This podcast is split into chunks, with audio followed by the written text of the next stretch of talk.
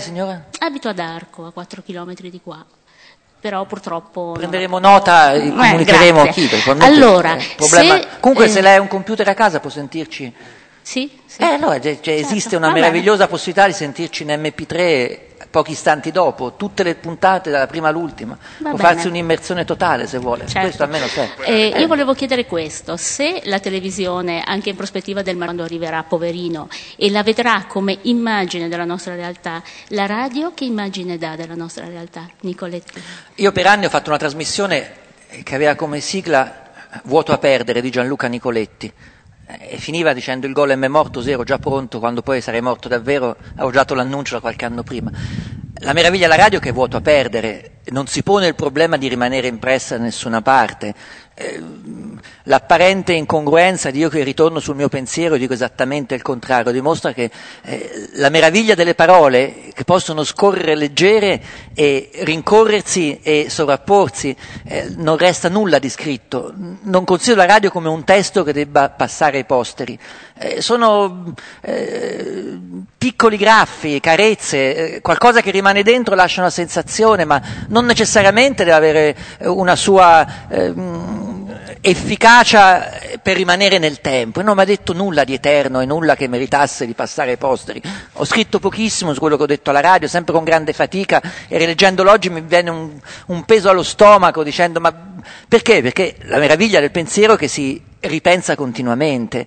Eh, se la radio, come abbiamo detto, è una eh, sorta di eh, esposizione quasi medianica, non mediatica, del proprio pensiero, una trance eh, che uno si lascia andare e si apre a qualcosa che esiste oltre eh, la sua connotazione eh, personale, eh, non occorre che rimanga in, in fissa in nessuna memoria. Io quando me ne sono andato dalla RAI mi sono portato via tre viaggi di, di automobile, di cassette, di cose che avevo fatto. Dico, ah, questi sono tutti i miei programmi. Quando ce l'avevo a casa dico, ma che ci faccio con questa roba? Hanno fatto un pacco, l'ho buttato in una cantina. Spero che si eh, abbiano una eh, naturale decomposizione, perché non è giusto che rimangano tracce. Le tracce sono quelle che rimarranno nel suo ricordo, che poi più passerà il tempo, più sarà diverso da quello che ho detto io, ma sarà eh, contaminato da quello che ha pensato lei. Eh, mi piace rinascere ogni volta eh, nei pensieri, nell'immaginazione di quelli che mi hanno ascoltato anche in maniera diversa. Non è importante quello che io abbia detto. Io penso che la radio sia questo. Eh, un- mentre eh, la televisione in sé eh, deve dare l'impressione eh, di qualcosa che resti immutabile, una forma di mummificazione. Guardi, i personaggi televisivi ehm, hanno un accanimento nella conservazione fisica, ehm, si tingono i capelli in età inverosimili, si rifanno continuamente, hanno come l'illusione che eh, funzioni un po' come quelle piramidi dei maghi che uno ci mette dentro la cosa e rimane lì mummificata. La radio non ha questa pretesa, la radio si può fare da, eh, da 5 a 50 anni rimanendo nascosti e, e dando di sé soltanto le piccole mutazioni delle corde vocali con il passare dell'età. La televisione richiede sempre un corpo giovane o richiede il grottesco ringiovanimento artificiale di un corpo. Eh, La radio è talmente scorporizzata che, come diciamo, non ha più nemmeno una sua rappresentazione. Cos'è la radio oggi? Quel microfono Neumann anni, anni 40, no, non è più questo. Oggi come rappresenta una radio? Non c'è più un oggetto che rappresenti la radio. Fino agli anni 50-60 ancora potevamo vederla la radio. Oggi non c'è, non c'è un hardware standard che rappresenti la radio. Signora, la radio è morta, felicemente morta perché è già risorta. È risorta nel- nel- nell'immaginazione di chi l'ascolta, nella possibilità, nel tam tam delle persone che, che ti fermano per strada perché riconoscono una voce, ti dicono, sai, tu hai detto questa cosa, è tutta un'altra cosa, non importa, va bene lo stesso. È, è come seminare qualcosa che poi eh, germoglia, diventano altre cose. Questo secondo me è il bello della radio. Per questo io sono un po' scettico in queste derive eh, di congelamento, di conservazione. Il podcasting è bello perché fa sì che lei possa sentire questa sera il mio programma se non l'ha sentito alla radio, ma è mm, una sorta di archivismo della parola, è mettere in un museo le parole e quando le parole entrano in un museo sono già morte, appartengono al passato. Il- La forma di sopravvivenza e di eternità che ha la radio è proprio data dal fatto eh, eh, che le parole rimangono sospese e si diluiscono nel pensiero di chi le ascolta, diventano anche altre cose. È una mia personalissima opinione, non detto sia così in assoluto, eh. lo penso io, ma non lo deve pensare nessun altro. Non hai l'impressione però, eh, Gianluca, un, un, elemento parziale di contraddizione che eh, nonostante questo che tu dici, e forse ne abbiamo avuto rappresentazione qui sentendo alcune parole dei tuoi ascoltatori, quello che tu dici, quello che tu comunichi, eh, quello che tu rappresenti permanga e poi invece rimanga, investa, investa le vite, le riflessioni, eh, gli atteggiamenti, le felicità delle persone più di quanto tu dicevi un istante fa. Sì, ma qua... non appartiene a me, non è un merito mio e non è da me che è venuto, proprio perché ho questa idea medianica. Però Albertino su DJ fa una cosa diversa. Eh, so, senza eh, nulla togliere eh, a so, eh, una, eh, beh, infatti giustamente fa un'altra cosa il bello è che ognuno può fare le cose no, su. perché c'è questa sottrazione? Perché dici non appartiene a me perché non lo sento una cosa, una cosa che dico senza pensare, non, non, non, ho fatto nessuna fatica a dirlo, non è un pensiero eh, elaborato attraverso anni di, cioè che studio ho fatto io per fare la radio? Niente, nulla, un giorno mi hanno dato un microfono, ho parlato, non ho fatto fatica, che ho messo dietro anni di elaborazione, di studio e di analisi e approfondimento, da un giorno mi hanno dato un microfono e ho parlato. Questo Ma, non, non, ti mette, non mette anche me in una condizione di, debol, di, debolezza quando si tratta del proprio contratto, se dici questo non è lavoro e non è fatica. Guarda, è a me mi, mi fu interrotto il programma radiofonico dopo 22 anni che parlavo alla radio sotto Natale mi è stato detto ci sentiamo dopo Natale così ricominciamo. Ho chiamato, ho chiamato il primo gennaio, mi hanno detto no, sai, per adesso interrompiamo. Era 22 anni che fatto, facevo la radio. Un altro sarebbe strappato i capelli, ridatemi il mio microfono. Vi giuro, ma ve lo giuro sui miei figli, non me ne è fregata solamente una mazza. E ho sempre fatto voto aperto e basta, finito. Non, mi sono anche meravigliato, che ti dispiacerà, non me ne fregava niente.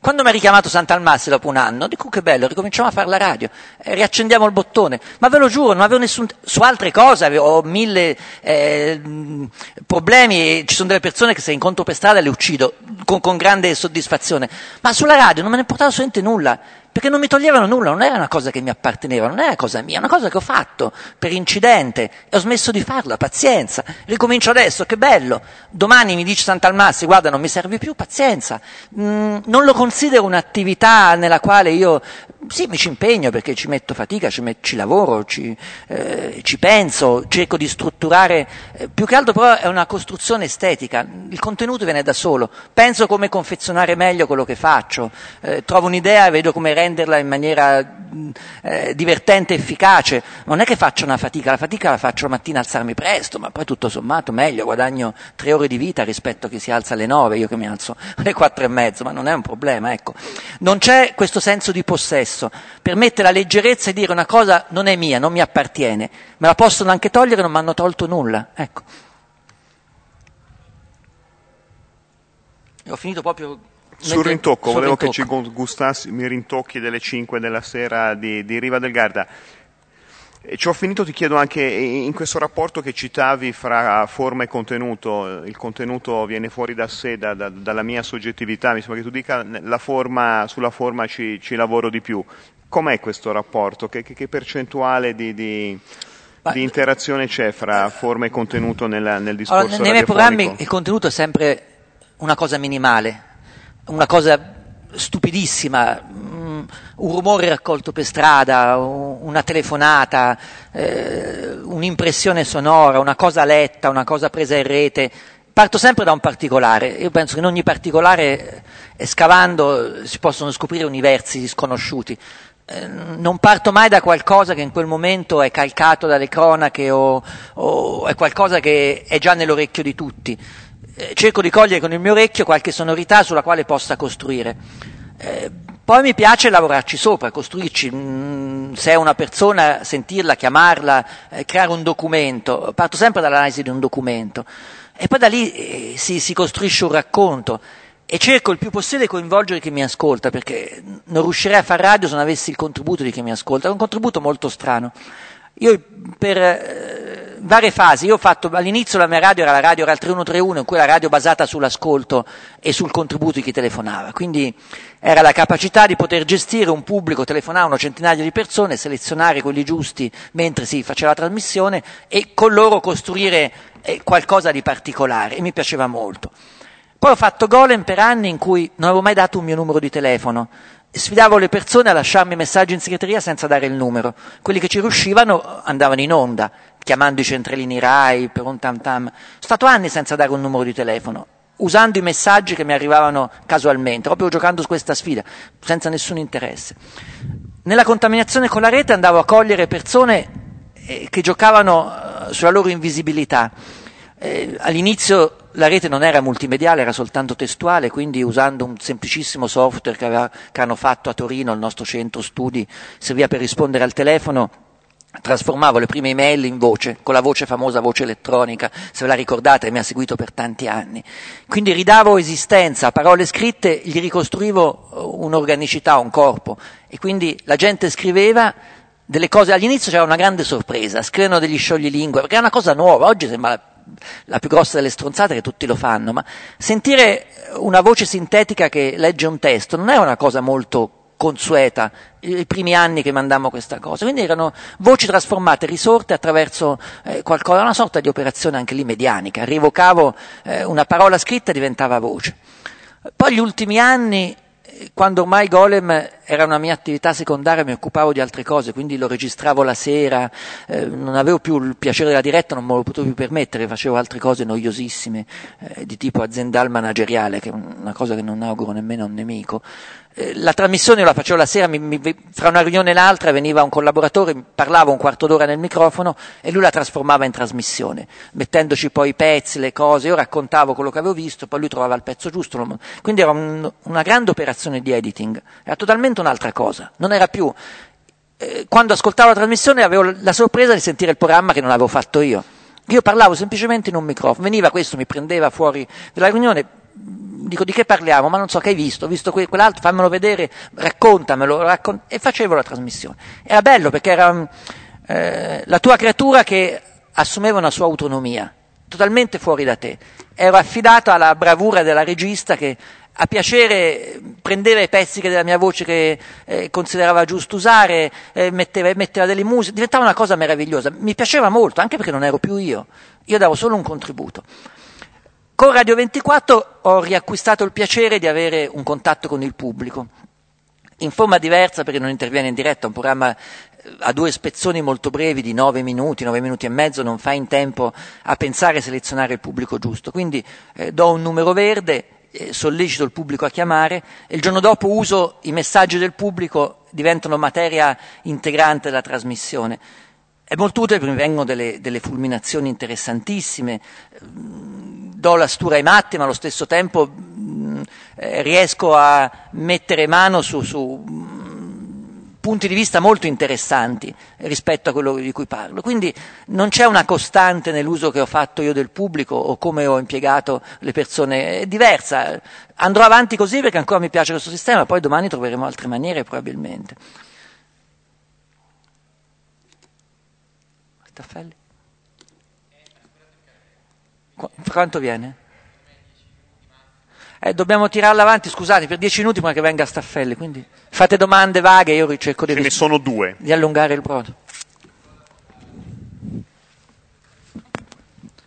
Beh, in- intanto io non sono un suo ascoltatore, quindi mi perdoni se forse la domanda mm, può essere che, eh, come dire, eh, ma- manchi della, della conoscenza della sua trasmissione. Comunque la mia domanda era questa. Eh, è sicuro che la parola sia solo una cosa così leggera, cioè una cosa insomma, che suscita la mia emozione, la, la sua emozione, l'emozione di qualcun altro?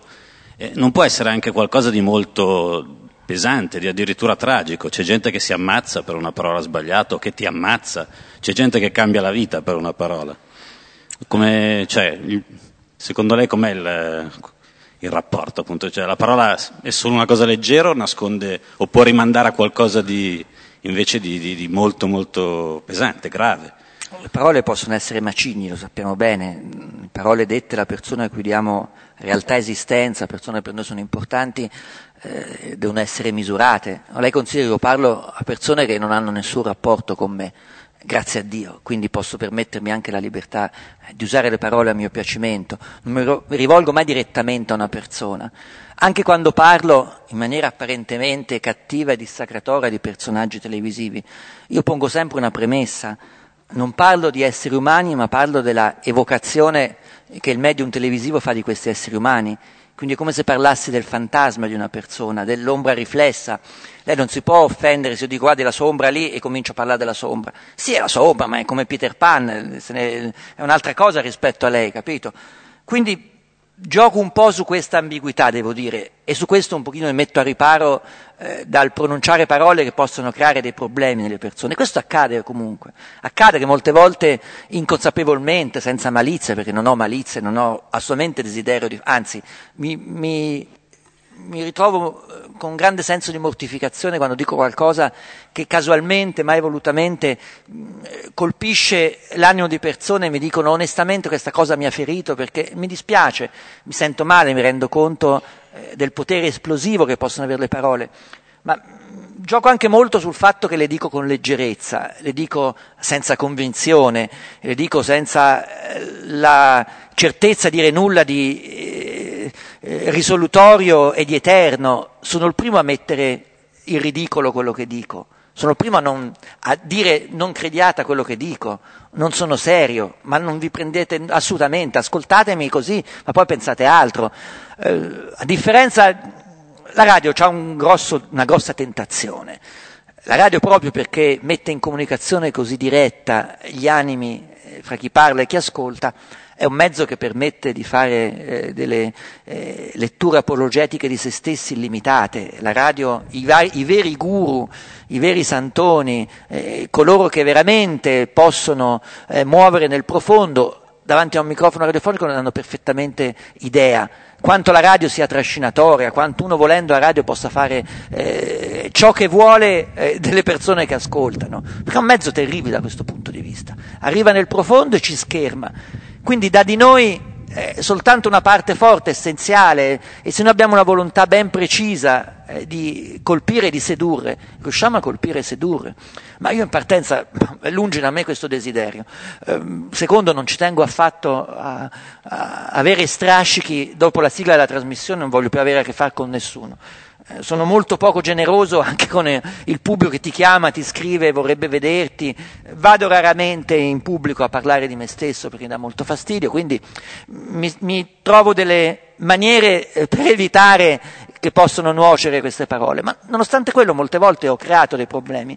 E ne ho fatto sempre pubblica ammenda, me ne sono sempre dispiaciuto, perché non voglio lasciare effetti negativi. Fare pensare sì, ma no lasciare... Eh, il disagio che si crea nelle persone eh, crea sempre del disagio in me, capito? Quindi ci sto attento, ecco, in questo sto un po' attento. C'era una domanda da quella parte. Vorrei fare due domande. Eh, la prima, è una bestemmia parlare di eh, arte radiofonica e se no quali eh, programmi si possono ascrivere a questa definizione. La seconda, um, per la televisione si parla spesso di valorizzazione dell'archivio ed è una cosa che si fa dal più becero come eh, i, eh, copia e incolla degli eh, intermezzi tra telegiornale e programmi di prima serata fino a schegge eh, di Rai 3. Per la radio via etere non lo si fa. Io mi sono sempre chiesto il perché perché non c'è questa, questa, tra virgolette, attenzione nei confronti di ciò che si è fatto e se quello che si è fatto ha una sua dignità? Dovrebbero rivolgere questa domanda ai dirigenti di Radio Rai, perché l'unica radio che in sé ha un archivio è quello della Rai, un archivio che è stato a me molto maltrattato, io ricordo in alcuni anni in cui questo archivio passava da un ambiente all'altro vedere intere bobine di sceneggiati radiofoniche buttate via. C'è stata molta cialtronaggine in epoca pre-digitale nel gestire questo archivio. Che io sappia adesso l'archivio della radio è, è tutto in via, non lo so, non le posso dare, le uniche informazioni risalgono a due anni fa, è in via di digitalizzazione, completamente digitalizzato, quindi la radio ha maniera di, di conservare il suo archivio, ne faranno un uso come vogliono. Arte radiofonica si può parlare nel passato della RAI? Assolutamente. La RAI ha delle cose meravigliose. Parlavo prima con alcuni colleghi di quelli che erano gli sceneggiati della radio, alcuni programmi che faceva Radio RAI che erano veramente delle meraviglie, che meriterebbero di essere ascoltate senz'altro o diffuse in qualche maniera. Penso che lo faranno, lo staranno facendo già. Mi ricordo che Radio RAI eh, aveva cominciato a, a fare delle produzioni CD con cose d'archivio io stesso partecipai a un progetto, si chiamava Radio Scrigno, poi penso stia andando avanti ancora, lo iniziai io in rete. Quindi lo sta facendo. D'altra parte mi ricordo che però ci sono state delle fasi in cui c'è stato un, un totale disprezzo verso tutto ciò che era passato. Io ricordo eh, nella RAI dei professori Giorgio Presburger, che è una persona che, il cui nome pronuncio stando in piedi, chiuso in una stanzina perché non gli facevano fare più nulla, tanto che se n'è andato. Una persona che ha fatto della sperimentazione unica alla radio, eh, che oggi ha giustamente riconoscimenti in campo teatrale eh, di tipo internazionale, era a me un dipendente di Radio Rai e languiva in una stanzina perché era messo nelle condizioni di andarsene, non gli facevano fare più nulla perché era antico, era passato, la radio in mano ai giovani. Eh, sono d'accordissimo, non è che difendo la mia generazione, anzi benvengano i giovani e prendano il nostro posto prima possibile che noi ci occuperemo del nostro orticello, che è molto meglio. Però c'è stata una fretta nel liquidare il passato. Perché? Perché non era più in linea con un modello di radio commerciale, con un certo clock.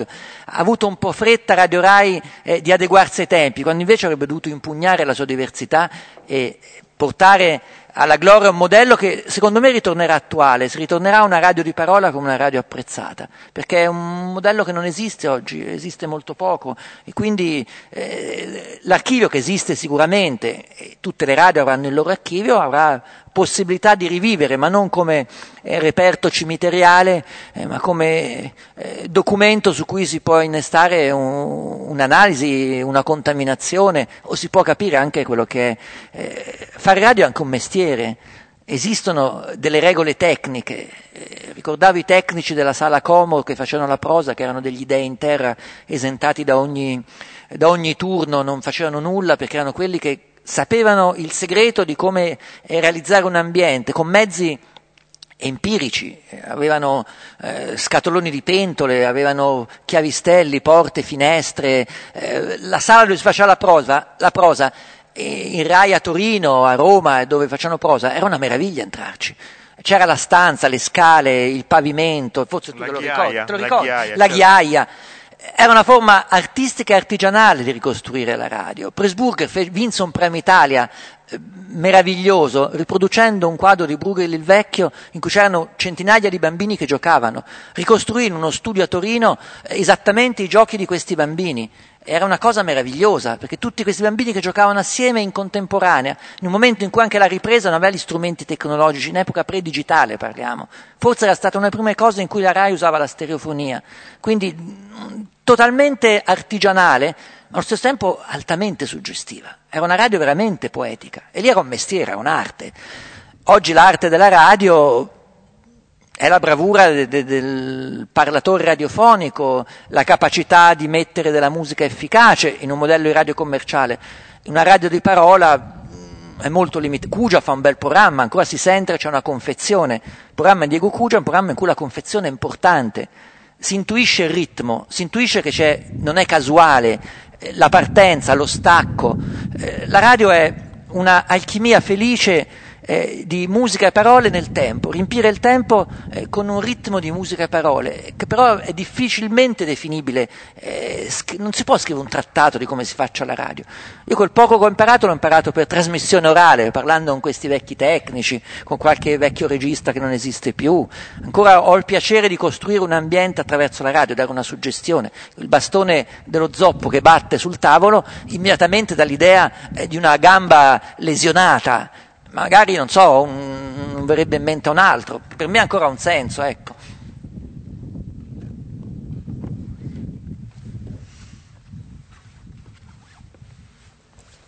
Stiamo parlando di archeologia, però mi sto rendendo conto, ragazzi.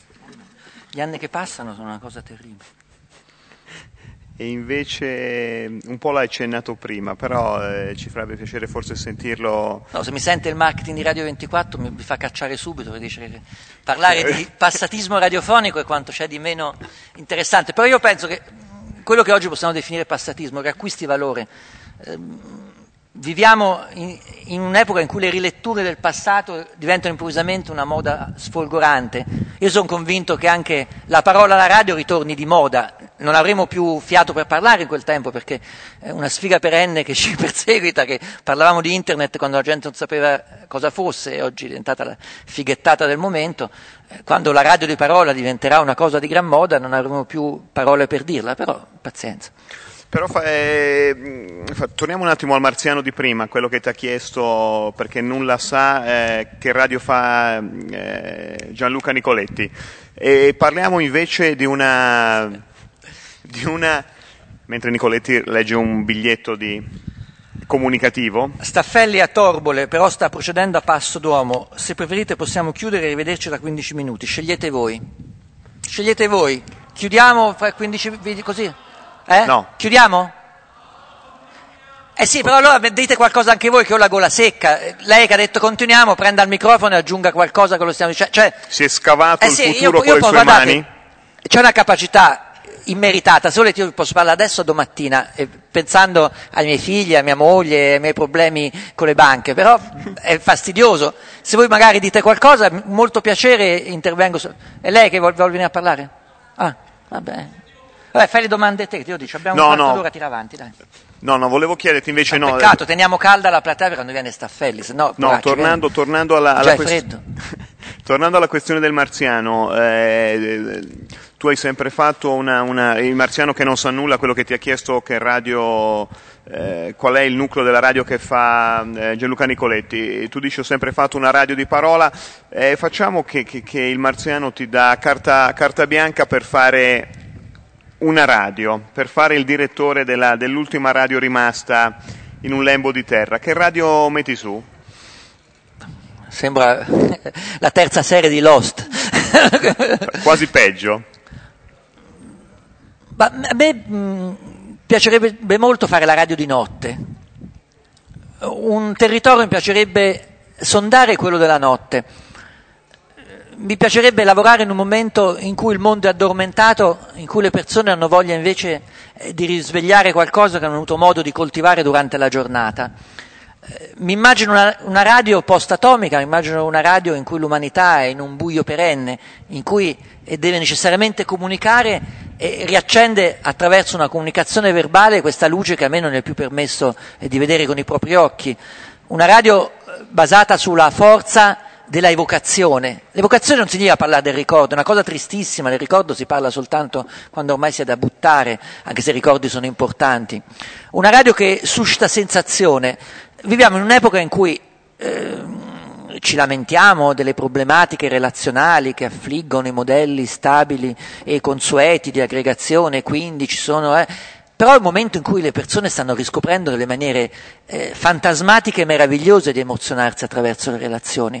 Li conosco bene, li ho sondati, li ho seguiti. Eh, pensare che esistano eh, intere eh, popolazioni di esseri umani di tutte le età ormai, assolutamente, da, eh, dall'adolescenza alla menopausa, eh, che si emozionano e, si amano e si inseguono attraverso luoghi dell'invisibilità totale eh, che immaginano altri se stessi, un'infinità di altre identità e si rendono conto che non è poi eh, così importante eh, ciò da cui siamo connotati realisticamente, possiamo essere mille altre cose rispetto a quello che eh, siamo di fronte al mondo. Questa è una radio di grande immaginazione, una radio che trasforma in poeta ogni terminale di questa radio, è una radio che suscita, mi piacerebbe ecco, suscitare nelle persone delle parti nascoste di se stessi, tirarle fuori, metterle a confronto e penso che la notte sia il momento adatto, anche perché nella sua apparente glaciale eh, meccanicità e spersonalizzazione. La rete è stato un grande vettore eh, di uscite dal corpo. Mm, La capacità di scrivere riacquistata all'umanità attraverso la rete, eh, il corteggiamento, l'emozione, eh, l'analisi delle mille altre personalità che abbiamo al nostro interno, eh, questo è stato qualcosa di importante, non è soltanto i messaggini che ci si manda eh, per darsi appuntamenti al buio, è mille altre cose. Ho visto amori nascere e sfiorire nel corso di una nottata, eh, di un'intensità inisperata, inimmaginabile. Eh, mi sono visto scrivere e pensare cose non avrei mai immaginato di scrivere e pensare. Eh, mi sono visto conquistatore, mi sono visto fellone, mi sono visto meraviglioso, mi sono visto spietato, mi sono visto tutte queste cose e ho avuto eh, sensazione prova che anche altri si eh, eh, provavano e si misuravano in questa meravigliosa possibilità di essere altro oltre se stessi. La rete è riuscita a creare in un ambiente molto separato, molto laterale, molto poco comunicante poco la realtà, perché giustamente eh, le uscite dal mondo poi devono essere racchiuse in uno spazio segreto, se no eh, sarebbero palesi a tutti. Riuscire alla radio stabilire un meccanismo di uscita dal mondo eh, così forte, così intenso, attraverso le parole, eh, dando eh, garanzia eh, di totale anonimato alle persone che vi partecipano, ma qualcosa di più di un confessionale radiofonico, qualcosa in cui sia data possibilità eh, di sceneggiare e interpretare anche in maniera teatrale la propria vita, la propria esistenza e giocarmelo nella notte. Mi piacerebbe molto creare una tribù notturna di esseri umani che hanno vite normalissime, di impiegati casalinghe, di burocrati e meccanici, che però la notte diventano poeti, cavalieri, gentildonne, eh, eh, maliarde, mi piacerebbe tantissimo, questo mi piacerebbe. Questo potrebbe supplire in una carenza eh, di mondo. Se il mondo scomparisse, eh, se diventasse tristissima la vita, sarebbe l'unico lembo di vita possibile, mi piacerebbe esserci, ecco.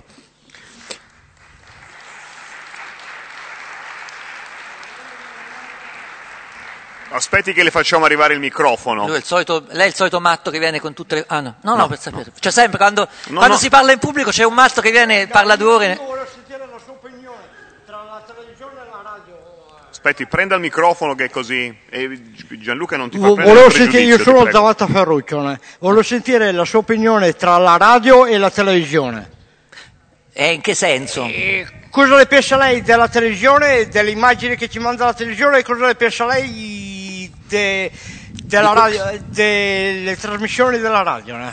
La radio mi piace anche perché mi fa lavorare. Eh. La televisione mi piacerebbe, però non saprei sinceramente cosa fare dentro la televisione, anche se ha la sua seduzione. Guardi che bello andare in televisione, è inutile che eh, ci stracciamo le vesti, che schifo, che schifo. È la più grande figata del mondo andare in televisione. Lei pensa che ancora...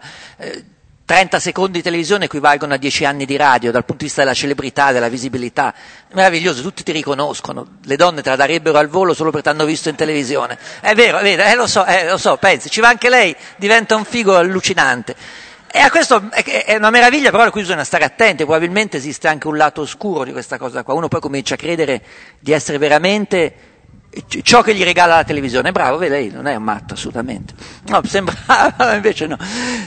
Invece lei è il saggio del paese, mascherato da matto, come accade spesso, però vabbè.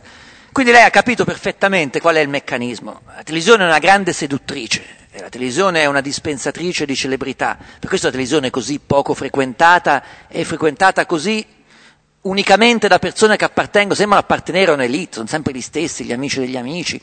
Perché oggi una che si fa una persona potente non gli chiede più una pelliccia o un appartamento, gli chiede dammi un programma in televisione? Perché vale molto di più. Con il programma in televisione soddisfi te stesso più che avere una montagna di pellicce e 15.000 appartamenti. Perché? Perché ti colloca in una sorta di universo eh, meraviglioso, popolato di dei e dee che stanno lì, la gente ti guarda, ti ha visto in televisione, gli sembra che tu improvvisamente hai un valore assoluto rispetto a quello che sei enorme. E chi non vorrebbe questo? Chi non vorrebbe andare in televisione? Ma stiamo scherzando? Eh, queste mh, mm, eh, scurrili baggianate che sto dicendo, eh, approfittando della vostra pazienza, se centellinate in un programma televisivo sarebbe una cosa rivoluzionaria, ci, ci parlerebbero, ma poi magari non gliene fregherebbe niente a nessuno. L'importante è che si veda, qualcuno ti vede e dice, ah, se le dice in televisione ha un senso. La radio è molto più faticosa, innanzitutto perché gratifica meno, è un po' da sfigati fare la radio oggi, diciamo la verità. Diciamo a noi stessi che è bella, meravigliosa e profonda, ma noi tutti sappiamo che 5 minuti di televisione ci darebbero da tutti i punti di vista, eh, finanziario, personale, di serenità, di gratificazione, di successo con il mondo, molto di più. Diciamo che è una cosa lontana, che non ci appartiene. Io ho fatto un po' di televisione, ma sempre con grande fatica. Grande, ho sempre provato una grandissima sofferenza.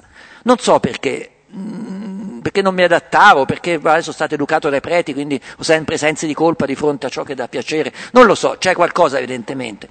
Però la televisione oggi è quanto c'è di più potente nell'umanità, anche perché è il regalo più bello, i regali li fa solo il Padre Eterno, così gratuiti. Quindi chi fa televisione sente un Padre Eterno. E vi assicuro che non è assolutamente così. Però esiste e non ci si può fare nulla. Però io sono curioso, voglio sapere che televisioni avevi fatto. Ma io ho fatto le cosi, cosine, ha fatto anche, pensato, ho fatto anche una, una stagione di tribune politiche. Ho fatto, e sono stato invidiatissimo da questo, la gente si è scannata alle mie spalle fare quello che facevo. Io non lo volevo nemmeno fare, l'ho fatto per dovere aziendale. L'ultima serie di, di tribune politiche ripescata tre anni fa più o meno dalla, dalla, da decenni di oblio, era quella? Sì, sì, l'avevo cominciata io, poi adesso non so chi la fanno, la Rosa, personaggi che giustamente fanno questo lavoro, ma lo facevo con la, con la spensieratezza che arrivavo dieci minuti prima e facevo domande al politico, poi era sera, cioè tutti i coglioni erano capaci, erano 30, tre giornalisti che facevano le domande, davi la voce ai giornalisti e facevi una domanda, due domande te, cioè la cosa più banale del mondo, poi su quello eh, si tagliarono gole e poi alla fine mi ci misero me proprio perché per non scontentare nessuno ci misero uno che non c'entrava niente, che non gliene importava niente. E, però avevo una, gran, una, grande fatica, mi dava proprio fatica. Mm, eh, il, control, il dovere per forza, eh, tenere un controllo su se stessi di fronte a una telecamera, per me è uno stress enorme. uno stress enorme. Mi piace fare la radio perché la radio mm, non mi impone nessun controllo su di me. Eh, sentirmi con, per me è un controllo, non è un senso di liberazione. La radio mi libera, la televisione mi imprigiona.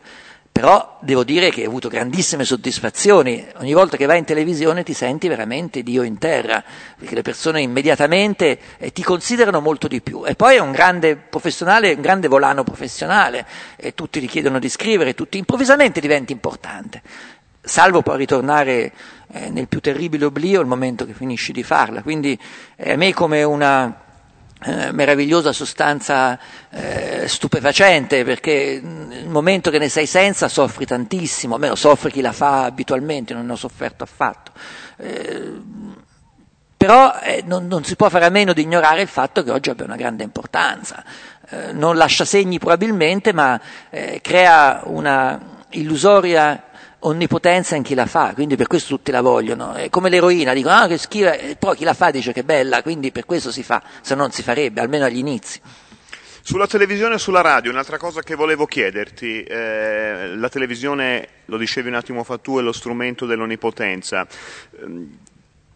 Un paio d'anni fa, qui a Riva del Garda, quando abbiamo cominciato a parlare di, di, di, radio e quindi anche di televisione, persone che eh, trasversalmente attraversano sia la radio sia la, tele, la televisione, lavorano qua e là, eh, ci hanno raccontato di, della, per la potenza della televisione, della sofferenza di lavorare in televisione legata alla, alla censura, che sia censura diretta, che siano i meccanismi più interiori dell'autocensura, eh, molti ci hanno raccontato, eh, cito eh, qui proprio a questo tavolo, lo dicevano quelli del Trio Medusa con grande lucidità, certo. dicendo noi eh, parliamo della stessa cosa, dello stesso argomento quando, quando facciamo una cosa per le Iene e eh, abbiamo, sentiamo la pressione degli avvocati della, della, rete che dicono state attenti perché possiamo, potete pestare una merda. Parliamo della stessa cosa quando eh, siamo in onda su, su, su DJ che ha ascolti eh, lo stesso importanti, non è una questione di numero, c'è percepita da tutti, condivisa da tutti, un grado di libertà o se vogliamo di tolleranza assolutamente più alto.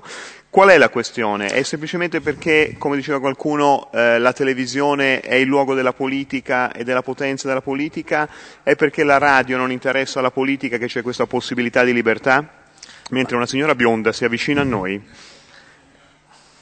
Staffelli arriva, sta arrivando alla Rocca con l'indicazione della polizia stradale. Ah, Quindi scortato dalla polizia stradale, ecco. Preparate uno, uno... Ma mecca... la macchina di produzione della televisione ha sempre avuto storicamente mille paure, ma giustamente, perché sa benissimo il potere e la fragilità che ha chi sta, chi sta in televisione. Gli avvocati si muovono molto più facilmente e in maniera molto più immediata verso la televisione che verso la radio. Anche perché chi si sente offeso o immagina di essere offeso o perlomeno si attacca al fatto che qualcuno l'abbia offeso, eh, lo fa con grande suscettibilità con maggiore suscettibilità se gli viene fatto la televisione, lo considera un affronto più grosso. L'hai detto in televisione, me la devi pagare. Lo dice la radio, qualcuno te la fa pagare o ci prova lo stesso, ho avuto tantissime querele alla radio, in cui sono sempre uscito in maniera indenne, però ogni tanto qualcuno ci prova.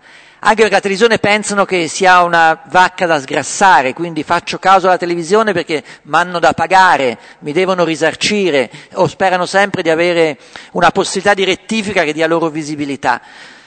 La televisione è un meccanismo più controllato, la televisione logicamente ha uno schema, la televisione non è una macchina che eh, tende a sfidare il rischio o osa. La televisione è una macchina molto, molto eh, controllata, un programma televisivo in sé ha una struttura che deve essere pensata, deve essere strutturata. Ci sono tantissime pens- persone che lavorano in un programma televisivo. La radio molte volte è soltanto una persona, parla al microfono e il tecnico che gli alza il dosatore alla console, fine.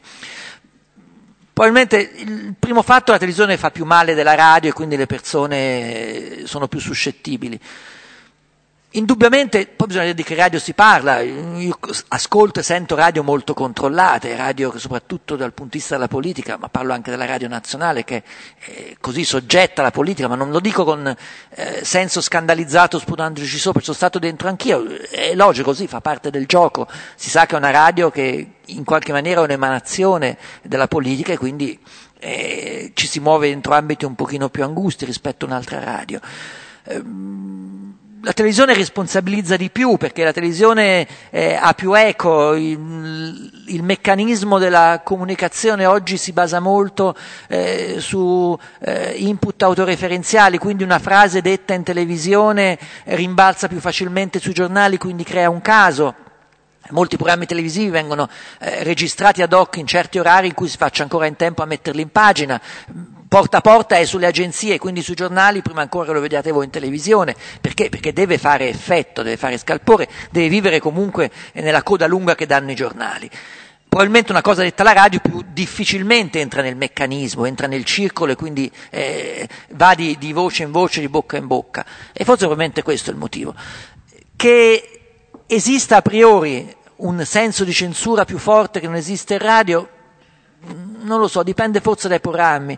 C'è anche che forse una, se, si, se si allude alla libertà di linguaggio, alla scurrilità che diventa anche eh, un metodo eh, di giocare in maniera dadaista interessante, una parolaccia detta alla radio può essere anche divertente, può anche non ferire, data dal contesto, dal tono della voce.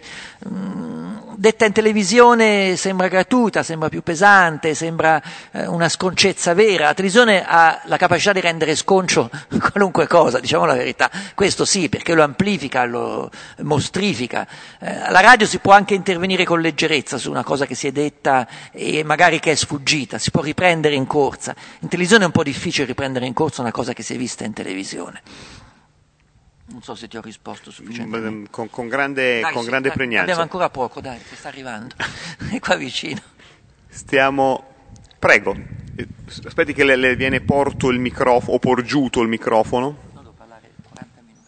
Secondo lei è, è più radio, sono più la radio e la televisione che influenzano l'opinione pubblica oppure viceversa, in fondo la radio e la televisione ci fanno sentire e vedere quello che vogliamo noi, insomma? È una bella domanda, come l'uovo e la gallina. Se la televisione è tale perché deve andare incontro ai gusti del suo pubblico e quindi gli inserzionisti dicono tu devi fare questa televisione perché noi dobbiamo vendere quella saponetta o quella lavanda intima e quindi devi fare questo tipo di programmi, o ormai sia una sorta di specchio che riflette in maniera fedele chi gli sta di fronte non potrebbe essere diversa. Eh, mi sono molto interrogato su questa cosa, sinceramente non me lo so dire. È chiaro, la televisione ormai è una macchina produttiva che deve rispondere anche a delle regole ben precise, eh, a degli input ben precisi, quindi è difficile che uno possa azzardare un programma sapendo che questo programma non avrà successo, perché è un rischio. Potrebbe averlo o non potrebbe averlo. La televisione ha un margine di rischio molto più limitato rispetto alla radio. Sull'influenza dell'opinione pubblica, anche questa è una bella domanda. Mm, io non sono mai stato eh, totalmente d'accordo sul fatto che la televisione possa influenzare in maniera forte anche le scelte politiche, che la televisione lentamente influisca su delle visioni della vita, sì. La televisione commerciale in Italia comunque ha eh, radicalizzato e concretizzato una forma di concepire l'esistenza, questo è vero, questo è vero senz'altro, l'abbiamo ormai eh, nella pelle, lo vediamo in giro per strada, lo vediamo nei volti felici e sorridenti eh, degli autisti di eh, gipponi che incrociamo ogni giorno per strada con quella loro aria strafottente di vincitori, lo vediamo nelle donne bionde finte, rifatte, che si credono delle grandi fighe che girano per strada, lo vediamo nelle, nei luoghi di vacanza piena di gente felice e contenta, piena di debiti per pagarsi quel tipo di privilegio, lo vediamo in una forma di eh, esistenza fittizia, comunque di facciata che deve essere mantenuta per essere dalla parte di quelli che sono dalla parte giusta. Però ho notato che anche ultimo, in quest'ultimo eh, confronto elettorale c'è stata un, una straordinaria e nuova discesa nelle radio, un tentativo di eh, cogliere attraverso la radio qualcosa che ormai eh, risultava stantio in televisione, non c'è mai stata una rappresentazione più brutta, più triste, eh, più scontata la politica come quest'ultima campagna elettorale. Poi l'ultima scelta di eh, creare quegli obitori eh, in cui eh, le persone non potevano nemmeno girare gli occhi perché assolutamente andavano contro la par condicio, ha totalmente ucciso ogni possibilità di essere un mezzo di convinzione da parte della televisione. Televisione allora conviene a questo punto spartirsi gli spazi, chi più c'è più vince o più ha ragione, è questione di tempo, ma non c'è più una qualità dell'apparire in televisione, non c'è più una veemenza, non c'è più qualcosa che si dica in televisione che lascia impresse le persone. I famosi faccia a faccia che tutti ci aspettavamo come momenti di gloria televisiva sono stati una cosa eh, terribile dal punto di vista dello spettacolo televisivo, di una noia assoluta, di una mh, mm, scontatezza unica, in cui nessuno ha fatto bella figura ma nessuno ha fatto nemmeno brutta figura, in cui sono stati tutti equivalenti, questi, mm, lavorando in un giornale eh, costretto a fare le pagelline ogni volta, quello aveva le scarpe con rialzo, quell'altro aveva i capelli tinti. Ehm, era più eh, l'apparato di racconto eh, e di indotto rispetto al, al, programma televisivo che dava esistenza a questa cosa non aveva televisivamente nessuna forza. La politica potrebbe riscoprire la radio e rifare della radio un mezzo forte, un mezzo efficace. Ma secondo me ormai è talmente intorpidita nel culto della propria immagine esteriore non ha più nemmeno gli strumenti vocali per farlo, non ha più la capacità di usare la radio in maniera efficace. Sì, ci potrebbe essere un politico che eh, possa pensare che attraverso la radio si costruisce un'immagine non più eh, possibile in televisione ma li vedo tutti troppo fighetti, quelli uscenti e quelli entranti, li vedo troppo preoccupati della loro immagine, troppo preoccupati eh, del loro aspetto salottiero per impegnarsi ancora in un'operazione così difficile, così pericolosa e così poco prevedibile come reinventarsi una campagna radiofonica. Non Questo... c'è proprio Gianluca un politico radiofonico, tu che sei un osservatore di questa capacità di rappresentarsi attraverso lo strumento della radio? Ci sto pensando, l'ho viste passare tutti la Santa al massimo, devo dire, grandi impressioni non me l'ha lasciata nessuno, cioè non c'è nessuno che mi ha colpito, sarà qualcuno stato meglio degli altri, ma che mi abbia veramente colpito no. Notavo molta impazienza, molta eh, irragionevolezza in quelli che sentivano a un certo punto messi con le spalle al muro dalla radio, non potevano esprimersi in quei colpi teatro in cui soltanto la televisione ti dà possibilità di fare, non avevano davanti un conduttore compiacente, perché Sant'Almassimo non è stato compiacente con nessuno, è stato implacabile con tutti. E molte volte li vedo come dei topi in gabbia, irritati, arrabbiati, come dire mi avete messo in una trappola, quando avevano piena libertà. Soprattutto infastidiva il confronto diretto con, con, le persone al telefono. È una cosa che dà molto fastidio poi eh, avere davanti il proprio interlocutore no, senza filo. Sorrido perché mi viene in mente ministro, l'ex ministro Tremonti in questa veste. Eh, ti ricordi quella volta lì? Terribile. Fu, un programma epico, fu bellissimo quel programma. Però la rabbia, l'incazzatore, cioè ma come? Tu mi fai parlare con un essere umano? Oh, ecco Staffelli, Staffelli non ce la facevo più. Sono due ore che sto menando il can per l'aia. Ecco Staffelli. Non è vero, non è vero.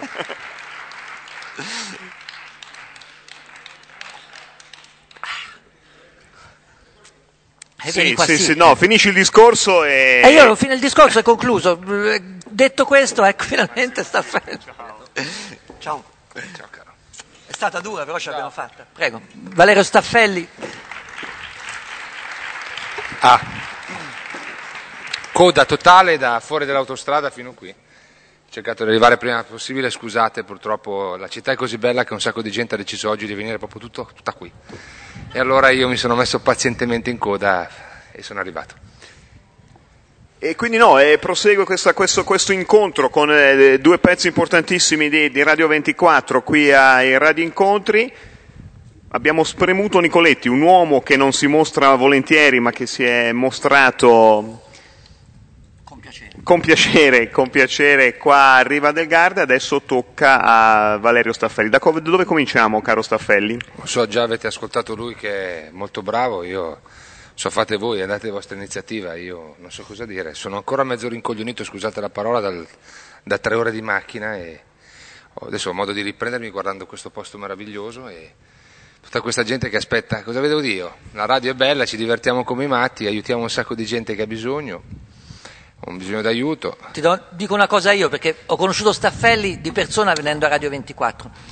Staffelli è l'eccezione che eh, conferma quello che diciamo prima. Staffelli è un personaggio televisivo, vedete, è un personaggio televisivo, eh, beato della sua visibilità, la radio la fa con la mano sinistra.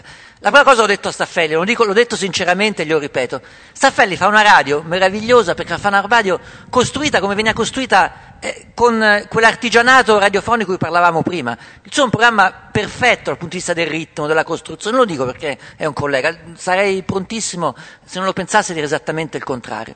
Soprattutto con una cura che contraddice il luogo comune, chi, va, chi, fa la televisione è un grande figo, poi va alla radio così, vabbè, faccio 5 minuti di radio, tanto ormai ho la faccia. Staffelli fa una radio come la fanno poche persone ancora, perché è una radio in cui la telefonata, la musica, eh, il taglio, il taglio che chi fa radio sa cosa significa, significa è il ritmo della costruzione, è perfetto, da manuale, quindi eh, esattamente esiste una sorta di predisposizione fisiologica. Dai, dai, dato un po' di respiro. Grazie, arrivederci. no, in effetti... Eh, cioè ci lavori su Sì, questo formato che eh, chi di voi mh, spesso ascolta Radio 24 conosce, è, una, è, un formato che io ho pensato sette anni fa perché girando per strada, Striscia Notizia è un programma che dà tanta notorietà, la gente ti vede come uno sportello dei reclami ambulante, no? Allora la gente mi diceva, Valerio, io ho questo problema, ho questo problema, cioè, incontravo un sacco di gente che mi raccontava la, la sua vicissitudine. E in effetti era difficile riuscire a canalizzare tutte queste richieste di aiuto all'interno di Striscia, perché Striscia è, un contenitore trasversale, ha, eh, ha un sacco di tematiche e, e, quindi ho pensato alla costruzione di un formato televisivo che potesse essere anche in un certo senso canalizzato alla radio. Proposi questa idea a Radio DJ all'inizio e eh, non riuscimmo a trovare con Linus uno spazio adatto per essere inserito nel loro palinsesto. Poi la portai a Radio Dimensione Suono e il programma resistette un paio di mesi, dopodiché l'editore mi disse guarda purtroppo io non ho la forza di sostenere un programma come il tuo che rompe un sacco le scatole ai grandi nomi, alle grandi aziende, che difende insomma i piccoli, diciamocelo sinceramente, davanti al grande. E allora io presi il mio formato sotto il braccio e arrivai a Radio 24, la radio di Confindustria. Cioè, sicuro che ero abbastanza pessimista l'idea di portare questo prodotto eh, davanti a, a, una radio che aveva così tanti interessi. Eh, proposi la cosa e invece andò. Eh, siamo arrivati ormai a, cin- a 5 anni, a mille puntate e vi assicuro io ho lo stesso entusiasmo che avevo al, nei primi giorni perché mi diverte vedere come le, le aziende importanti, le istituzioni pubblico-private, quando si tratta poi di rendere pubblico il loro eh, atteggiamento poco corretto nei confronti del cittadino, scappano e non parlano e magari risolvono rapidamente il problema o vengono da noi e ci dicono che è un caso più unico che raro, però nello stesso tempo risolvono il problema del cittadino. Questo è emozionante, insomma siamo arrivati a raccogliere circa 250-300 persone ogni giorno che ci chiedono aiuto.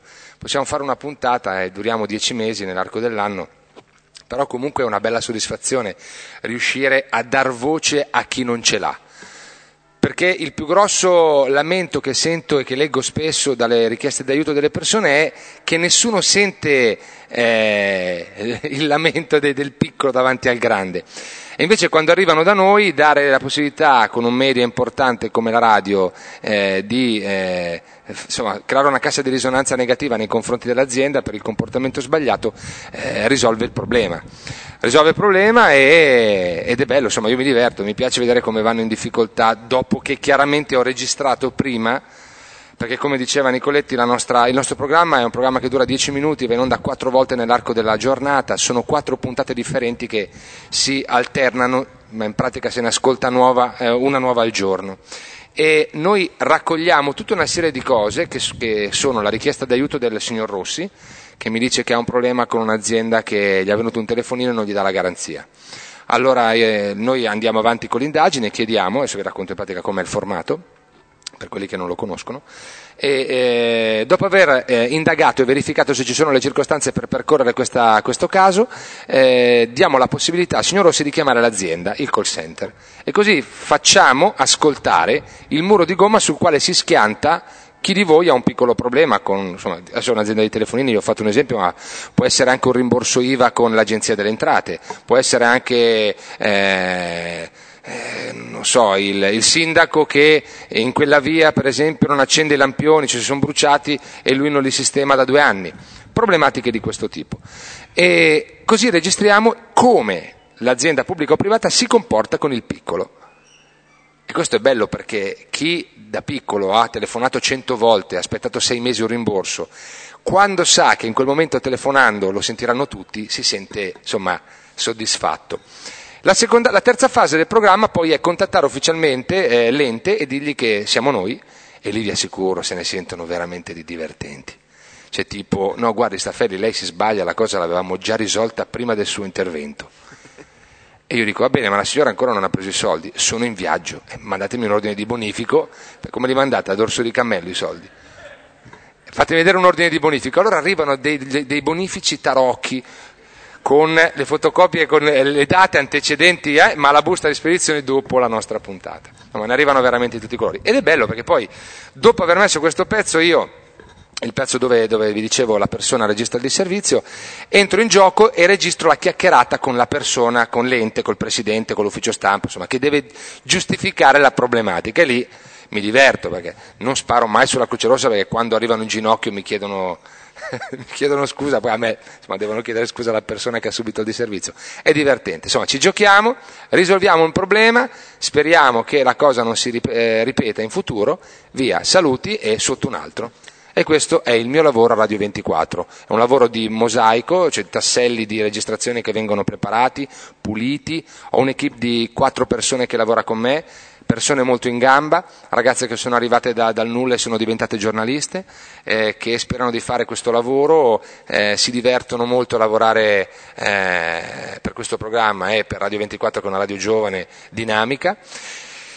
E andiamo avanti, insomma, finché la radio ci darà la possibilità di aiutare, di rendere pubblici i servizi per aiutare il piccolo davanti al grande, andremo avanti. Senti, posso chiederti una cosa? Prima con Nicoletti abbiamo, lui ci ha raccontato molto, abbiamo parlato abbast- molto del rapporto fra radio e televisione, di come le cose si incrociano. Eh, mi permetti una cosa eh, per continuare un pezzetto di questo discorso pescando nella, nella tua vicenda specifica? eh, al vostro posto funzionerebbe ugualmente, avrebbe la stessa potenza, sarebbe quello che è se non lo facesse un grande, uno che è anche un importante personaggio televisivo come sei tu. Come la percepisci questa cosa? Quanti secondi ho per pensarci? No, beh, in effetti credo che eh, all'inizio, soprattutto all'inizio, i primi anni del vostro posto, eh, le aziende avevano paura perché pensavano che poi tutto quello che andavamo a registrare sarebbe finito a striscia.